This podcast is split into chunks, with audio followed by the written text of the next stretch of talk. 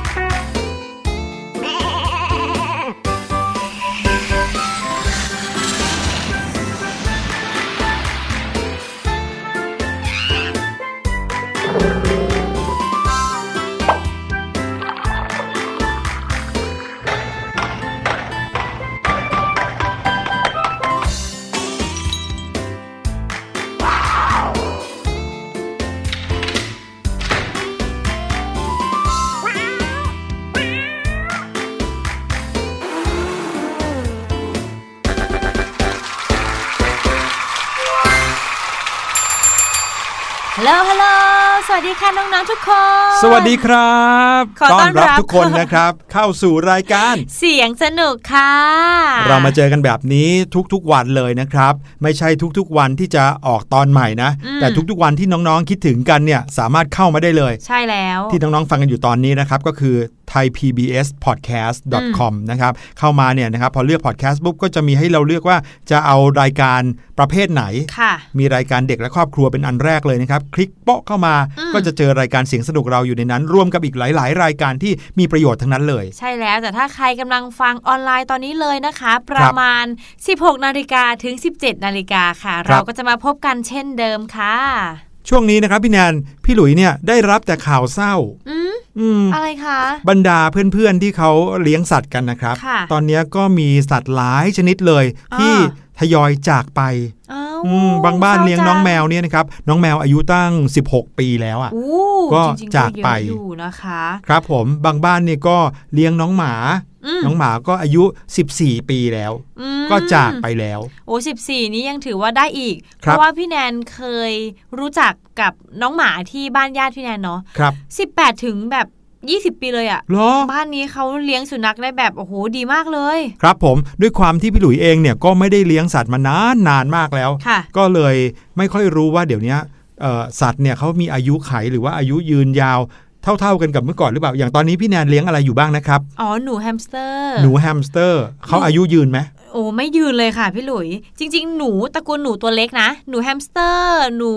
หนูบ้านอย่างเงี้ยครับจะมีอายุไขประมาณ 1-3 ปีเองครับผมถ้าเลี้ยงแบบอย่างเก่งหรือว่าเลี้ยงดีๆเลยเนี่ยอาจจะได้ถึง 4 ปีอืมใช่แต่ก็ถือว่าแบบแก่มาก โอ้อย่างนี้แสดงว่าบ้านไหนที่น้องๆ เลี้ยงหนูแฮมสเตอร์เหมือนอย่างพี่แนนเนี่ยก็ต้องทำใจเหมือนกันนะใช่ในแง่ที่ว่าปี 2 ปีอย่างเงี้ยเขาก็อาจจะจากเราไปได้เหมือนกัน ใช่แล้วค่ะ หรืออย่างสุนัข จครับริง ๆ แล้วสุนัขอายุไขของเขาเนี่ยจะอยู่ที่ประมาณ 18 ปีครับคือโดแบยบเฉลี่ยใช่ไหมโอ้โหแบบแก่แล้ว 18 ปีโอ้คือไม่ไหวแล้ว พี่หลุยเคยเลี้ยงน้องหมาอายุประมาณสัก 12-13 ปีครับอืมแล้วก็จากไปเหมือนกันค่ะโอ้ถ้าหมาใหญ่เนี่ยอาจจะได้อยู่นะ 18 ปี แบบตัวใหญ่ๆพันใหญ่ๆอย่างเงี้ยครับผมวันนี้ก็เลยอยากจะถามน้องๆด้วยอืมว่าในแต่ละบ้านมีบ้านไหนเลี้ยงสัตว์กันบ้างหรือเปล่าค่ะแล้วรู้หรือเปล่าว่าอายุไขของพวกเขาว่าจริง ๆ แล้วเท่าไหร่นะอืมบางบ้านเนี่ยเลี้ยงน้องหมาเลี้ยงน้องแมว บางบ้านเลี้ยงปลาโอ้อย่างปลาทองอย่างเงี้ยโอ้โหก็จะอายุน้อยหน่อย แต่บ้านไหนถ้าเลี้ยงปลาอะโลวาน่าหรือว่าปลามังกรอย่างเงี้ยค่ะบางทีอายุเป็น 10บสปีเลยโอ้ใช่แล้วก็ตัวใหญ่เบ้อเร่อเลย ครับผม แล้วมีน้องๆเลี้ยงกระต่ายบ้างหรือเปล่า เลี้ยงกระต่ายนี่หลายบ้านนะพี่หลุยว่าอืมเพราะกระต่ายนี่ถือว่าเป็นสัตว์เลี้ยงอันดับต้นๆเลยอืมเพราะว่าทั้งน่ารักขนปุกปุยครับแล้วเขาก็ไม่ได้แบบซนมากเนาะอืม กระต่ายนี่จริง ๆ อายุไขก็ประมาณแค่ 5 ปีเองนะหรอห้าถึงหกปี ถ้าสมมติเลี้ยงดีๆเนาะตัวใหญ่ ๆ พันธุ์ใหญ่ๆ อย่างเงี้ยก็อาจจะอยู่ได้ถึงประมาณ 7 ปีด้วยซ้ครัำบจริงผมๆแล้วค่ะ แต่ว่าโดยเฉลี่ยแหละ 5 ปี ก็ถือว่าแม็กซ์ของเขาและแก่มากๆและ หรือถ้าเราพูดถึงสัตว์ที่มีอายุยืนบ้างดีกว่าแม่พี่หลุยครับที่เรารู้จักกันดีๆ เลยพี่หลุยคิดว่าอะไร เต่าสิครับ เออ คุณลุงเต่าเนี่ยอายุน่าจะมีร้อยปีขึ้นไป ใช่ เต่านี้อายุยืนมากๆ ถือว่าเป็นอันดับ 2 เลยนะคะ อายุไขของเขาประมาณ 250 ปีเลย โอ้โห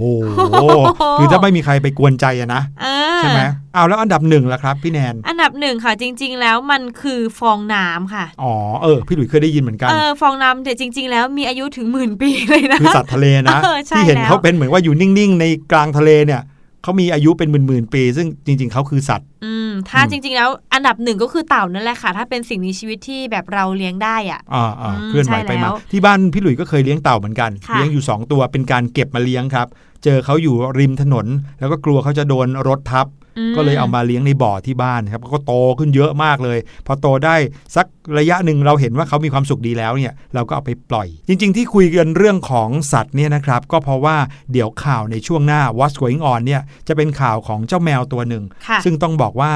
มีอายุยืนสุดๆติดอันดับโลกไปแล้วอืมนะครับ แต่ว่าเขาก็ มีเหตุให้ต้องเสียชีวิตไป เดี๋ยวเราไปติดตามกันในช่วงหน้ากับ What's Going On ครับ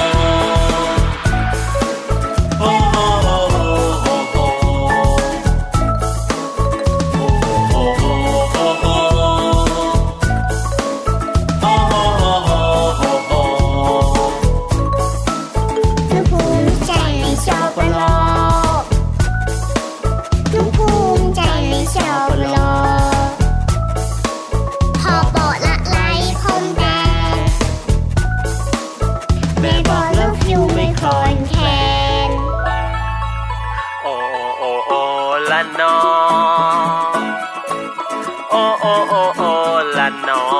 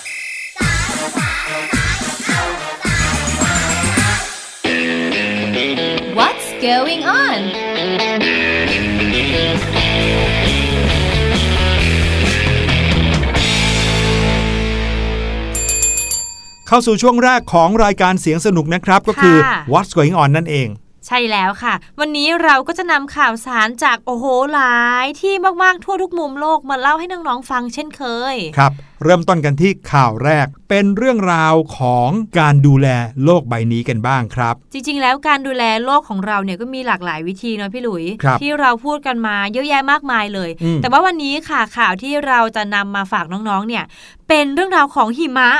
โอ้โห ถามว่าจะดูแลหิมะยังไงอืมเพราะว่าถ้ามันโดนความร้อนมากมันก็ละลายถูกไหมพี่หลุอืยมถามว่าจะดูแลหิมะไปทำไมก่อนดีกว่านะครับ ต้องบอกน้องๆว่าอย่างนี้ครับว่าภาวะโลกร้อนเนี่ยมันเกิดขึ้นอยู่ตลอดใช่ แถมยังร้อนขึ้นร้อนขึ้นร้อนขึ้นทุกๆวันอีกด้วยค่ะนะครับ แน่นอนครับเมื่อโลกของเราร้อนขึ้นแม้เพียง 1 องศา ความเปลี่ยนแปลงเกิดขึ้นมากมายเลยทีเดียว ใช่แล้ว อย่างบ้านเราเนี่ยนะครับเจอกับอากาศ 32 องศากับ 33 องศาอาจจะไม่รู้สึกเปลี่ยนอืมแต่ว่าถ้าเกิดว่าอากาศเปลี่ยนไป1องศาในประเทศหรือว่าในพื้นที่ที่มีหิมะปกคลุมเนี่ยคราวนี้จะเริ่มเห็นชัดแล้วค่ะเพราะว่าพออุณหภูมิสูงขึ้นปุ๊บหิมะจะเริ่มละลายอืม แล้วเมื่อหิมะละลายเนี่ยนะครับ จะส่งผลอะไรอีกมากมายเลยทีเดียว สัตว์หลายชนิดที่อาศัยอยู่ในหิมะนะครับ ก็จะไม่มีที่อยู่ค่ะรวมไปถึงอาชีพของคนบ้านของคนอีกมากมาย ก็จะต้องเปลี่ยนแปลงแล้วก็ปรับตัวกันอีกมากเลยใช่นะครับ ทีนี้เพื่อป้องกันหิมะไม่ให้ละลายเร็วเนี่ยเขาก็มีหลายวิธีนะอืมอืมถ้าเกิดว่าพี่แนนจะนึกถึงวิธีที่จะทำไม่ให้หิมะละลายเร็ว พี่แนนจะนึกถึงวิธีอะไรฮะนึก ไม่ออกเลยค่ะพี่หลุยเนอะเพราะว่าเราจะเอาอะไรไปอากางร่วมให้มันอย่างเงี้ยเหรอเนาะก็ไม่ได้นะสิ แดดเออมันส่องลงมา คือถ้ามันจะละลายจริง ๆ ด้วยอุณหภูมิหรือครับ แสงแดดเนาะมันก็ต้องละลาย แต่จะบอกว่าวิธีคิดของพี่แนนเมื่อกี้นี้เนี่ยก็ถือว่าเกือบจะเข้าทาง เกือบจะถูกแล้วนะครับฮะ อืมที่บอกว่าจะเอาร่มไปกางให้เขาใช่ไหมค่ะ แต่วิธีที่ชาวอิตาลีแล้วก็ชาวออสเตรียใช้ เพื่อที่จะเอามาป้องกันไม่ให้หิมะละลายเร็วเนี่ยเขาก็ใช้วิธีที่ใกล้เคียงกับการกางร่มให้หิมะเลยค่ะนะครับก็คือการพึ่งพาผ้าใบผืนยักษ์ครับ เอามาคลุมน้ำแข็งเอาไว้ครับโอ้โห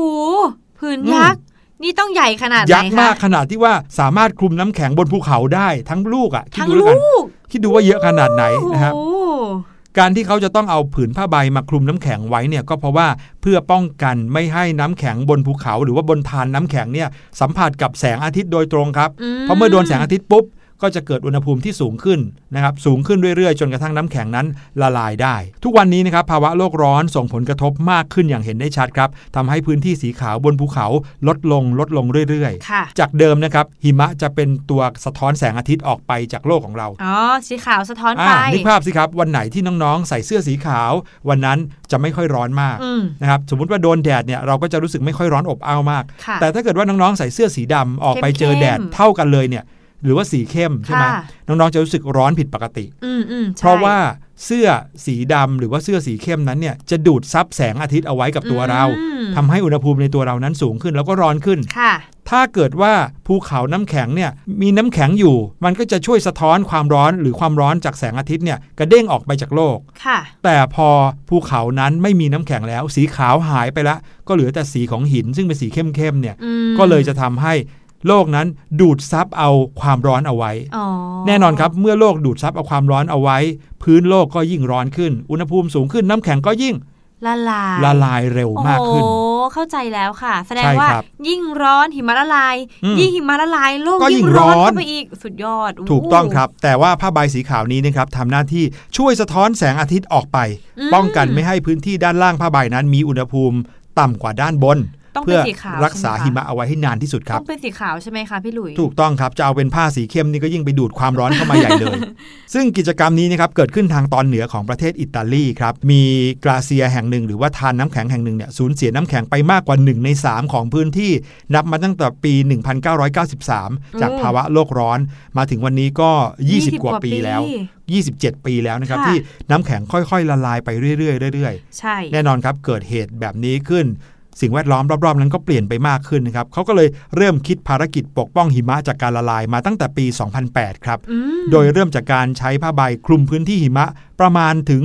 30,000 ตารางกิโลเมตรครับ โอ้โห อยากรู้เลยว่าไปหาผ้าใบผ้าคลุมเนี่ยมาจากไหน ไม่ได้หาญ่เบ้อผืนใหญ่นะ หาผืนที่ใหญ่ที่สุดเท่าที่จะหาได้เนี่ยค่ะแล้วเอามาเย็บต่อกัน อ๋อ เอามาต่อกันเรื่อยใช่ครับ ทุกวันนี้นะครับจากการที่เคยคลุมเอาไว้ 30,000 ตารางกิโลเมตรเนี่ยค่ะนะครับ ถูกคลุมเพิ่มขึ้นเป็น 1 0 0 0 0แสนตารางกิโลเมตรแล้วอู้สุดยอด ใช่ครับ โดยภารกิจนี้นะครับจะเริ่มขึ้นเมื่อฤดูร้อนมาถึงครับอืมในตอนที่อยู่ในฤดูหนาวเนี่ยก็ไม่จำเป็นต้องไปคลุมใช่เพราะว่าใช่อากาศเย็นอยู่แล้วใช่ไหมค่ะแดดก็ไม่ค่อยแรงอยู่แล้ว แต่พอฤดูร้อนมาถึงปุ๊บก็เริ่มคลุมกันเลยโอ้นะคต้อรับงรีบไปคลุมกันเลย ใช่ คลุมที่ชายแดนระหว่างเขตหนึ่งกับอีกเขตหนึ่งของประเทศทั้งสองประเทศนี้นะครับ ก็มีผ้าใบจำนวนขนาด 70คูณ5เมตร ก็คือกว้าง 5 เมตร ยาว 70เซนเจ็ดเอ้ยยาว 70 เมตรเจ็ดสิบเมตรเลยเหรอ ใช่ครับ ถูกแผ่ออกปกคลุมบริเวณหิมะนะครับ ที่มีความสูงประมาณ 2,700 ถึง 3,000 เมตร อู้แล้วอย่างนี้จะแพงไหมอะ พวกผ้าคลุม พวกผ้าใบอันเนี้ยพี่หลุย แน่นอนครับ ก็ต้องมีราคาเนาะอืมในการที่จะ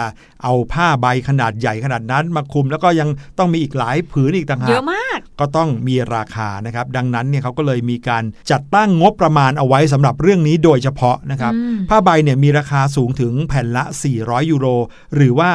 14,000 บาท เดี๋ยวขอคำนวณก่อนนะคะอืมเมื่อกี้เขาบอกว่าใช้เป็นแบบ1นึ่งแสนตารางกิโลเมตร ครับ แล้วแผ่นหนึ่งเนี่ยห้าคูณเจ็ดเอง5คูณ70อะห้าคูณเจ็ดสิบเองมคิดดูต้องใช้กี่หมื่นแผ่นน่ะโอ้โห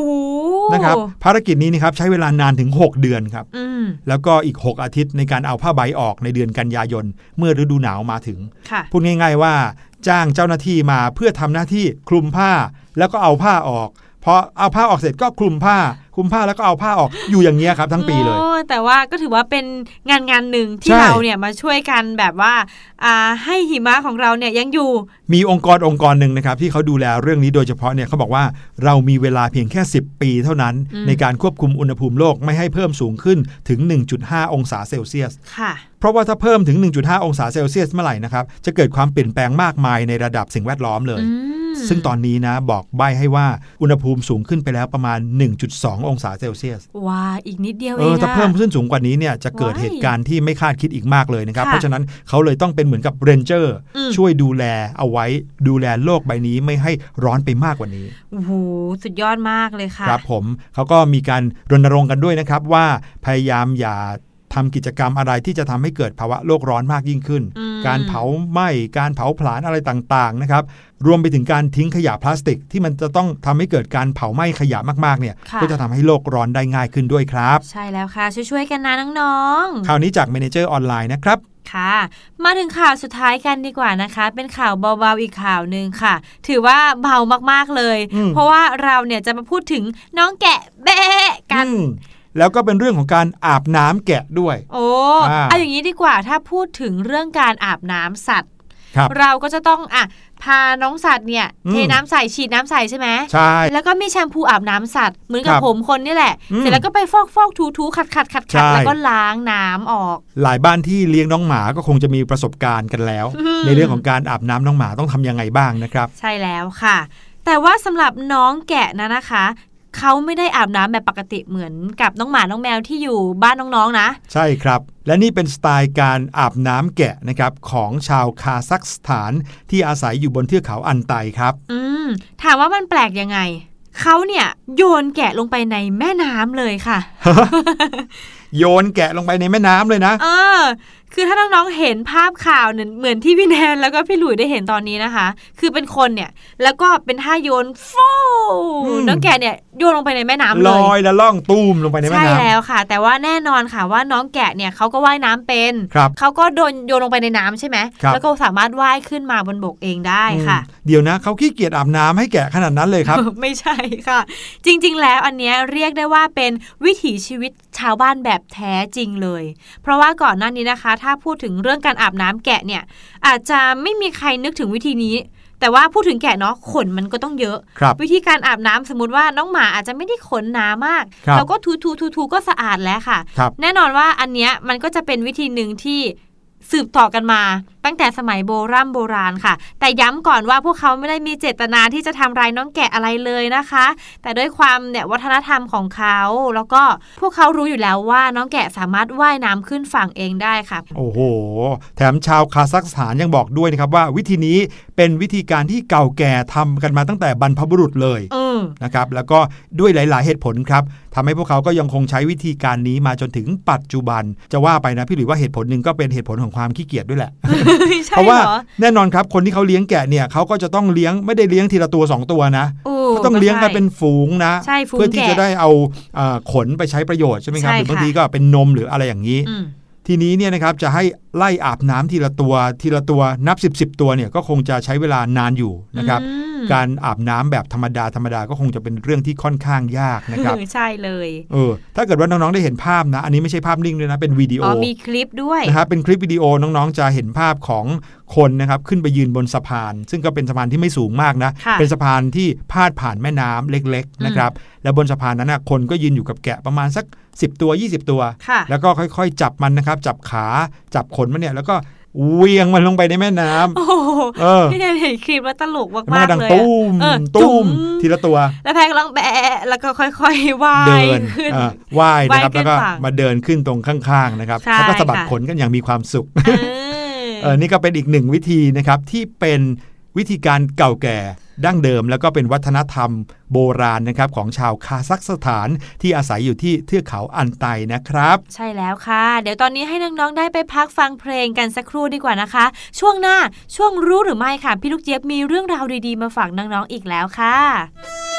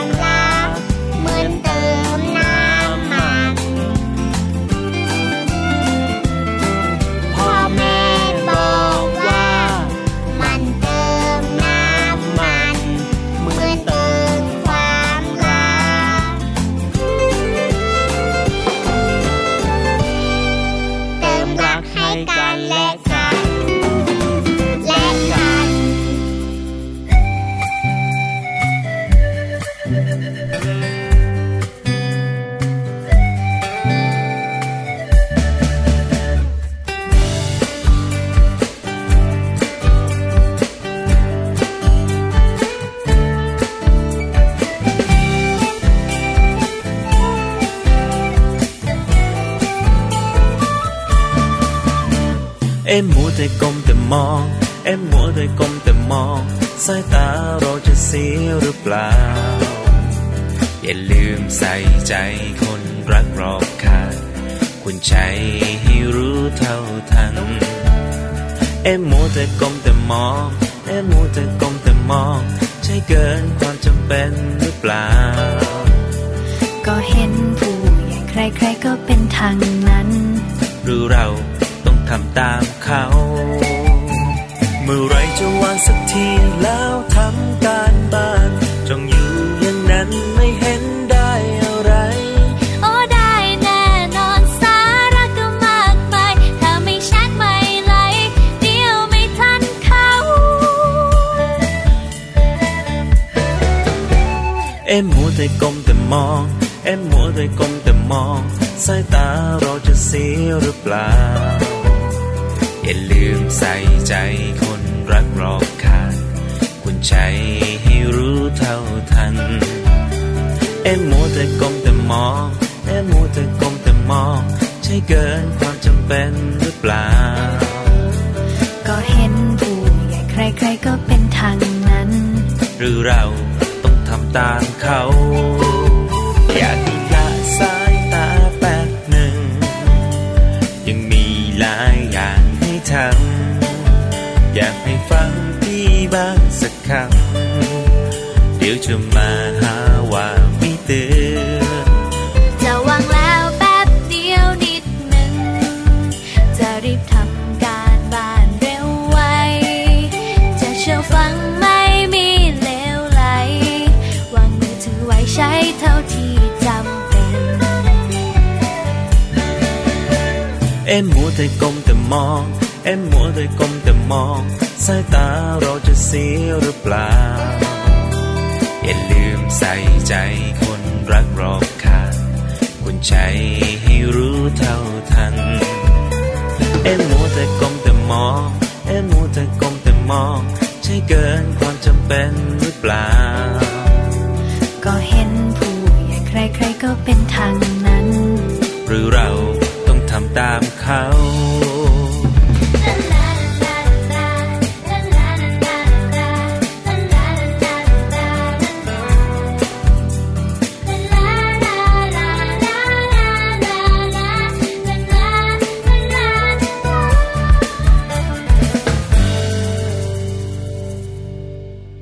เข้าสู่ช่วงที่ 2 ของรายการเสียงสนุกนะครับ นั่นก็คือรู้หรือไม่นั่นเอง โอ้ยหิวจังเลยพี่ลุยโอ้โห หิวหิวหิวอย่าเพิ่งหิวสิครับ ถ้าเกิดว่าพี่แนนหิวพี่หลุยก็ต้องหิวด้วย ตอนนี้ท้องเริ่มร้องแล้วละครับ โอ้ยแต่ว่าตอนนี้กินผลไม้ก่อนไหมนี่พี่หลุยมีมังคุดให้ อุ้ยมังคุดเหรอชอบเลยอืมมังคุดที่ทั้งหวานทั้งใช่ เปรี้ยวๆนิดๆอืมเป็นผลไม้ที่พี่แนนชอบสุด อืมพี่แนนครับ แต่นี่ไม่ได้เอามังคุดสดๆมาให้พี่แนนเคี้ยวกินง่ายๆนะครับฮะ พี่หลุยทำแกงมังคุดมาให้ ๆแกงมังคุด ใช่ไม่ ทำไมล่ะ อร่อยนะ เดี๋ยวพี่หลุย มังคุดถ้าสมมติเป็นของหวานอะครับก็เคยกินมังคุดลอยแก้วครับที่เหลือก็กินแค่เป็นผลไม้ปอกเปลือกแล้วก็อืมกินอะ มันมีทำเป็นแกงด้วยเหรอคะอืมมีสิครับ มังคุดเนี่ยไม่ได้เป็นแค่ของหวานนะ ยังเป็นของคาวได้ด้วย อุ้ยจริงเหรอเนี่ยอะให้พี่ลูกเจี๊ยบเล่าให้พวกเราฟังดีกว่าค่ะนะครับ ในช่วงรู้หรือไม่ครับ รู้หรือไม่กับพี่ลูกเจี๊ยบ สวัสดีค่ะ สวัสดีชาวเสียงสนุกทุกคนนะคะ ได้เวลากลับมาเจอกับพี่ลูกเจี๊ยบแล้วค่ะ ในช่วงของรู้หรือไม่นั่นเองน้องๆ รู้จักมังคุดกันหรือเปล่าคะ พี่ลูกเจี๊ยบเชื่อว่าน่าจะเป็นอีกหนึ่งผลไม้ที่หลายๆ คนชื่นชอบเลยใช่ไหมล่ะคะ อย่างพี่ลูกเจี๊ยบเองเนี่ยก็ชอบกินมังคุดมากๆเลยล่ะค่ะ นอกจากมังคุดจะได้ชื่อว่าเป็นราชินีแห่งผลไม้ และยังมีประโยชน์ไม่ใช่แค่เนื้อของเขานะคะ แต่ยังมีประโยชน์ไปจนถึงเปลือกเลยล่ะค่ะน้องๆ รู้หรือไม่คะว่า มังคุดเนี่ยไม่ได้เป็นแค่ผลไม้เท่านั้นนะคะ แต่มังคุดเนี่ยยังสามารถเป็นของคาว และของหวานได้อีกด้วยล่ะค่ะ เราสามารถที่จะนำมังคุดเนี่ยไปทำเป็นของคาวได้ด้วยนะคะน้องๆ เมนูนั้นก็คือยำมังคุดนั่นเองค่ะ โดยใช้เนื้อมังคุดเนี่ยละค่ะ ไปทำยำ รสชาติเนี่ยก็จะออกเปรี้ยวหวานเหมือนกับยำทั่วไปเนี่ยแหละค่ะ เพียงแต่ว่าไม่ต้องเติมน้ำตาลเลย เพราะว่าได้ความหวานจากผลไม้ไปแล้วค่ะ หรือสำหรับใครนะคะที่ชอบกินแกง เราก็สามารถที่จะนำเนื้อมังคุดไปทำแกงมังคุดได้ค่ะ เพียงแต่ว่าอาจจะต้องเลือกเมนูแกงที่มีรสหวานอมเปรี้ยวเป็นพื้นฐานนะคะ จะได้ทำให้มังคุดเนี่ยเข้ากันเข้ากันกับรสชาติของแกงค่ะส่วนใครที่รู้สึกว่าอุ้ยมังคุดเนี่ยเป็นผลไม้ เอามาทำแกงเนี่ยรู้สึกไม่ค่อยคุ้นเคย ถ้าอย่างนั้นลองนำมังคุดไปทำเป็นขนมดูสิคะ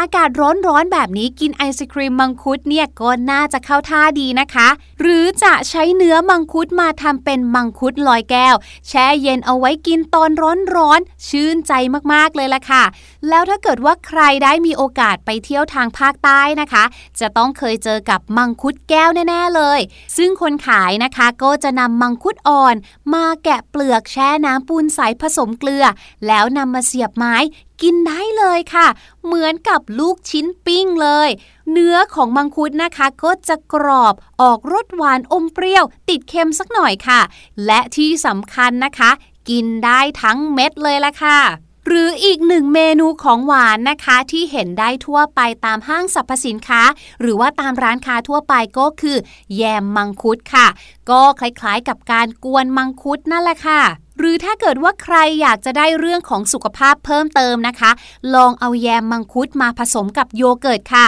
แค่นี้ก็จะได้น้ำสลัดแบบง่าย ๆแล้ว เรียกได้ว่ามังคุดเนี่ยนอกจากจะเป็นผลไม้ที่อร่อยชื่นใจแล้วนะคะนำมาทำเป็นอาหารคาว หรือขนมหวานก็อร่อยไม่แพ้กับที่กินเป็นผลไม้แบบเดี่ยวๆเลยละค่ะขอขอบคุณข้อมูลสนุกสนานน่ารู้แบบนี้นะคะ จากนิตยสารชีวจิต ฉบับ 452 ด้วยค่ะ ส่วนวันนี้หมดเวลาของพี่ลูกเจี๊ยบแล้ว เจอกันใหม่ครั้งหน้า สวัสดีค่ะ รู้หรือไม่กับ พี่ลูกเจี๊ยบเฮ้ยโอ้เป็นไงล่ะโอ้ยพี่หลุยพี่แนนไม่กล้ากินจริง ๆ อะ ขอเป็นของหวานแล้วกันนะคะ ของคาวขอเป็นอย่างอื่นแล้วกัน จริงนะครับยังมีอีกหลายอย่างเลยนะครับ ที่พวกเรารู้แล้วจะว้าวกับอืมพี่ลูกเจี๊ยบในช่วงรู้หรือไม่นะครับใช่ค่ะนี่เป็นอีกหนึ่งตัวอย่าง ใครจะไปรู้ว่ามังคุดนั้นเป็นได้ทั้งของคาวแล้วก็ของหวานเลยนั่นนะสิเดี๋ยวเราไปโอ้โหพักฟังเพลงกันสักครู่นะครับค่ะช่วงหน้ากลับมากับช่วงห้องเรียนสายชิลวันนี้จะพาน้องๆย้อนอดีตกันหน่อยครับ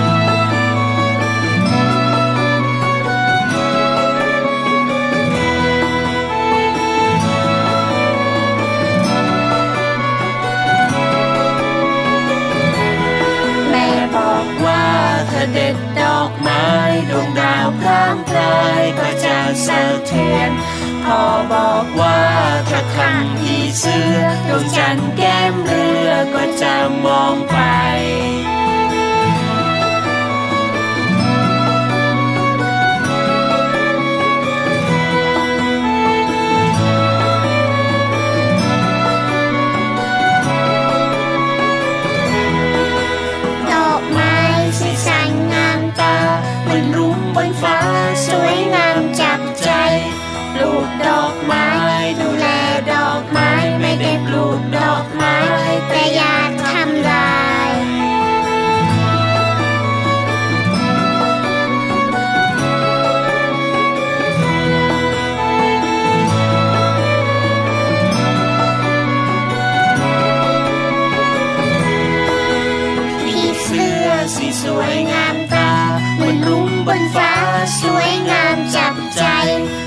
ปลูกดอกไม้ ให้พี่เสื้อไว้สักพี่เสื้อไม่ได้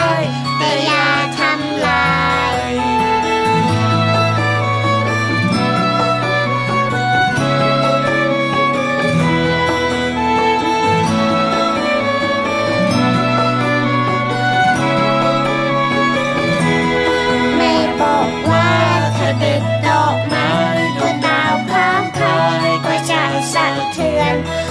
พ่อบอกว่าถ้า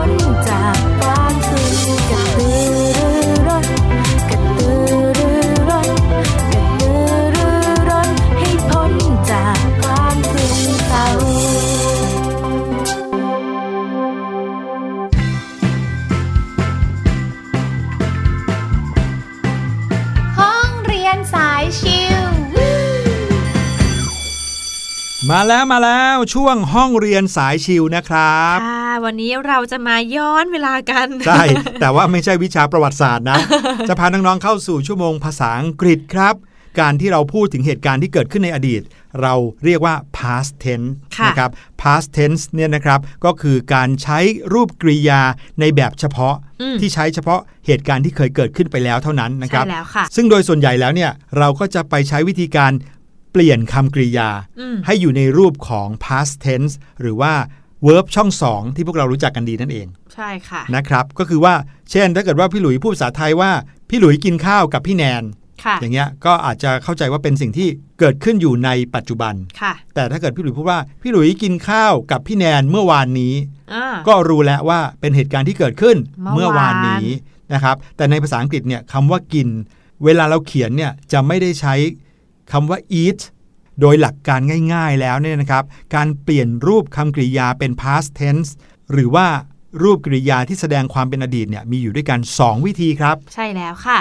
วิธีที่1นงนะคะก็คือการเติม ed ท้ายคำกริยาช่องที่ 1 นั่นเองค่ะ ครับ ส่วนวิธีที่ 2 นะคะก็คือคำกริยาที่เปลี่ยนรูปไปเลย ใช่ เหมือนอย่างที่พี่หลุยบอกคำเมื่อกี้นะครับคำว่า eat ที่ใช่แปลว่าแล้วค่ะกินเนี่ยพอเปลี่ยนรูปเป็นคำกริยาที่เป็นช่องสองหรือว่าแสดงความเป็นอดีตเนี่ยเราจะเปลี่ยนเป็นคำว่า ate ใช่ A แล้ว T E ate ใช้แทนคำว่า eat นะครับแต่วันนี้เราจะยังไม่พูดถึงคำกริยาที่เปลี่ยนรูปไปใหม่นะครับอืมเราจะพูดถึงคำกริยาที่เติม ed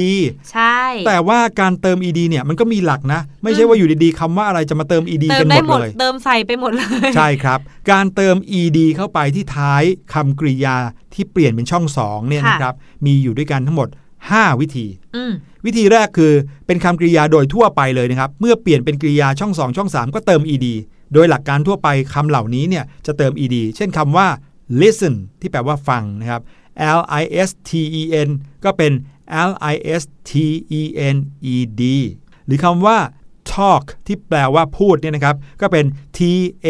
l k e d อืมนะครับ ส่วนวิธีที่ 2 นะคะ ถ้าคำกริยาที่ลงท้ายด้วย e ก็สามารถเติม d ใส่เข้าไปได้เลยใช่ค่ะแทนที่จะเติม ed ก็เป็น d ตัวเดียว ใช่แล้วค่ะ อย่างเช่นคำว่า love love L O V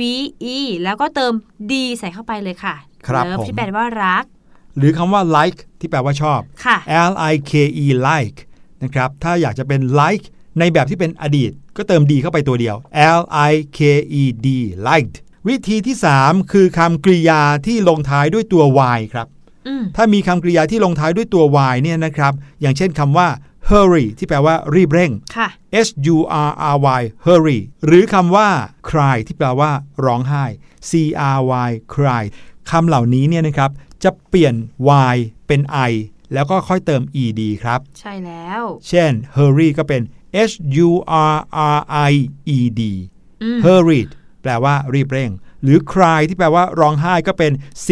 R I E D cried ที่แปลว่าร้องไห้ครับ แต่ว่าก็มีข้อยกเว้นด้วยนะคะ ถ้าสมมุติว่าหน้า y เนี่ยเป็นสระก็สามารถเติม ed ได้เลยค่ะ อย่างเช่นคำว่า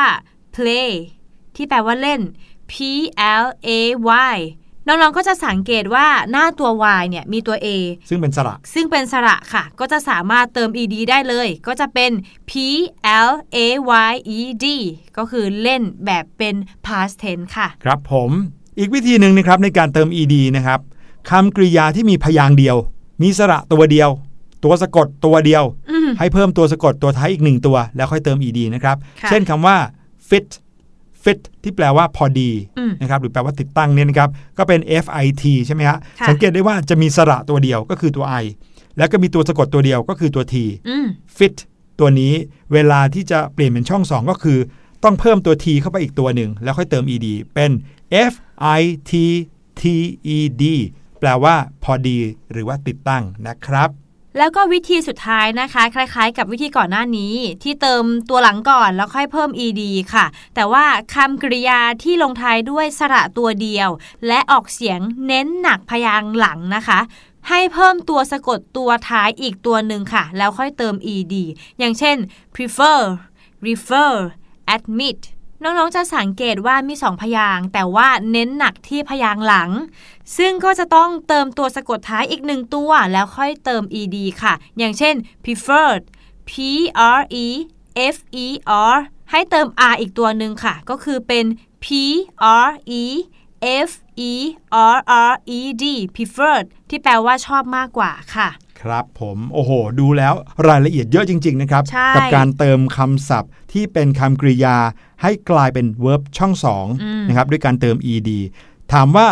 เห็นหลักการเหล่านี้แล้ว ถ้าจำได้แล้วเนี่ยจะง่ายขึ้นไหมพี่หลุยรับประกันเลยว่าง่ายขึ้นมากนะครับค่ะเพราะว่ายังมีคำศัพท์อีกกลุ่มหนึ่งที่เรายังไม่ได้เล่าให้ฟังก็คือคำกริยาที่เปลี่ยนรูปไปเลย โอ้โห อันนั้นพี่แนนว่ายากนะใช่เพราะว่าต้องจำไปเลย ใช่ เช่น drink drank drunk อย่างเงี้ยนะครับใช่ค่ะเราก็จะเอาไว้ใช้ในเวิร์บช่อง 2 ช่อง 3 อะไรกันแบบนี้ ซึ่งจะต้องใช้ความจำในอีกแบบหนึ่ง แต่ว่าอันเนี้ยให้จำไว้ง่าย ๆ ก่อนว่าเติม ed เป็นหลักแต่ว่าจะเติมด้วยวิธีไหนก็ใช้หลักการตามที่เล่าให้ฟังมานะครับ ใช่แล้วค่ะ